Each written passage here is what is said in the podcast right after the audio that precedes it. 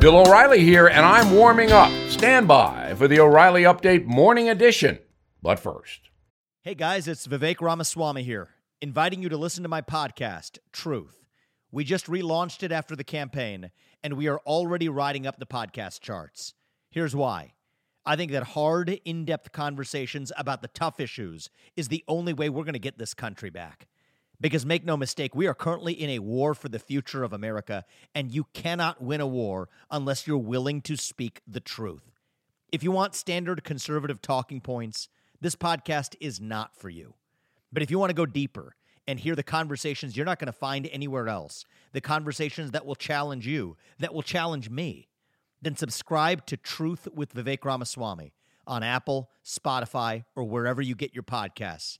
And I promise you, you're going to cover terrain that you're not going to hear elsewhere. on this Friday, I am glad the two political conventions are over, and I bet you are too. It is impossible to predict who will win because COVID and racial unrest are unresolved problems that are injecting tremendous emotion into the vote. Now, both parties pretend they have magic wands that will bring the nation relief, but they don't. In eight years, the Obama Biden team did little to mitigate racism, and Donald Trump has no solution either. That's because no government can defeat personal bias. It's an individual thing, a personal sin, if you will. What America has done is create a system where people can succeed if they follow the success map. Learn a skill, obey the law, respect other people. This year, I will vote for the ticket I believe will improve America the most. And we do need improvement in this country. But we also need appreciation of all the United States has accomplished.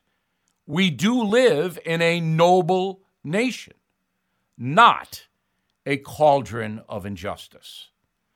This November, voters need to stand up for what is right in our country. Now, this. Everything is expensive these days, you know that.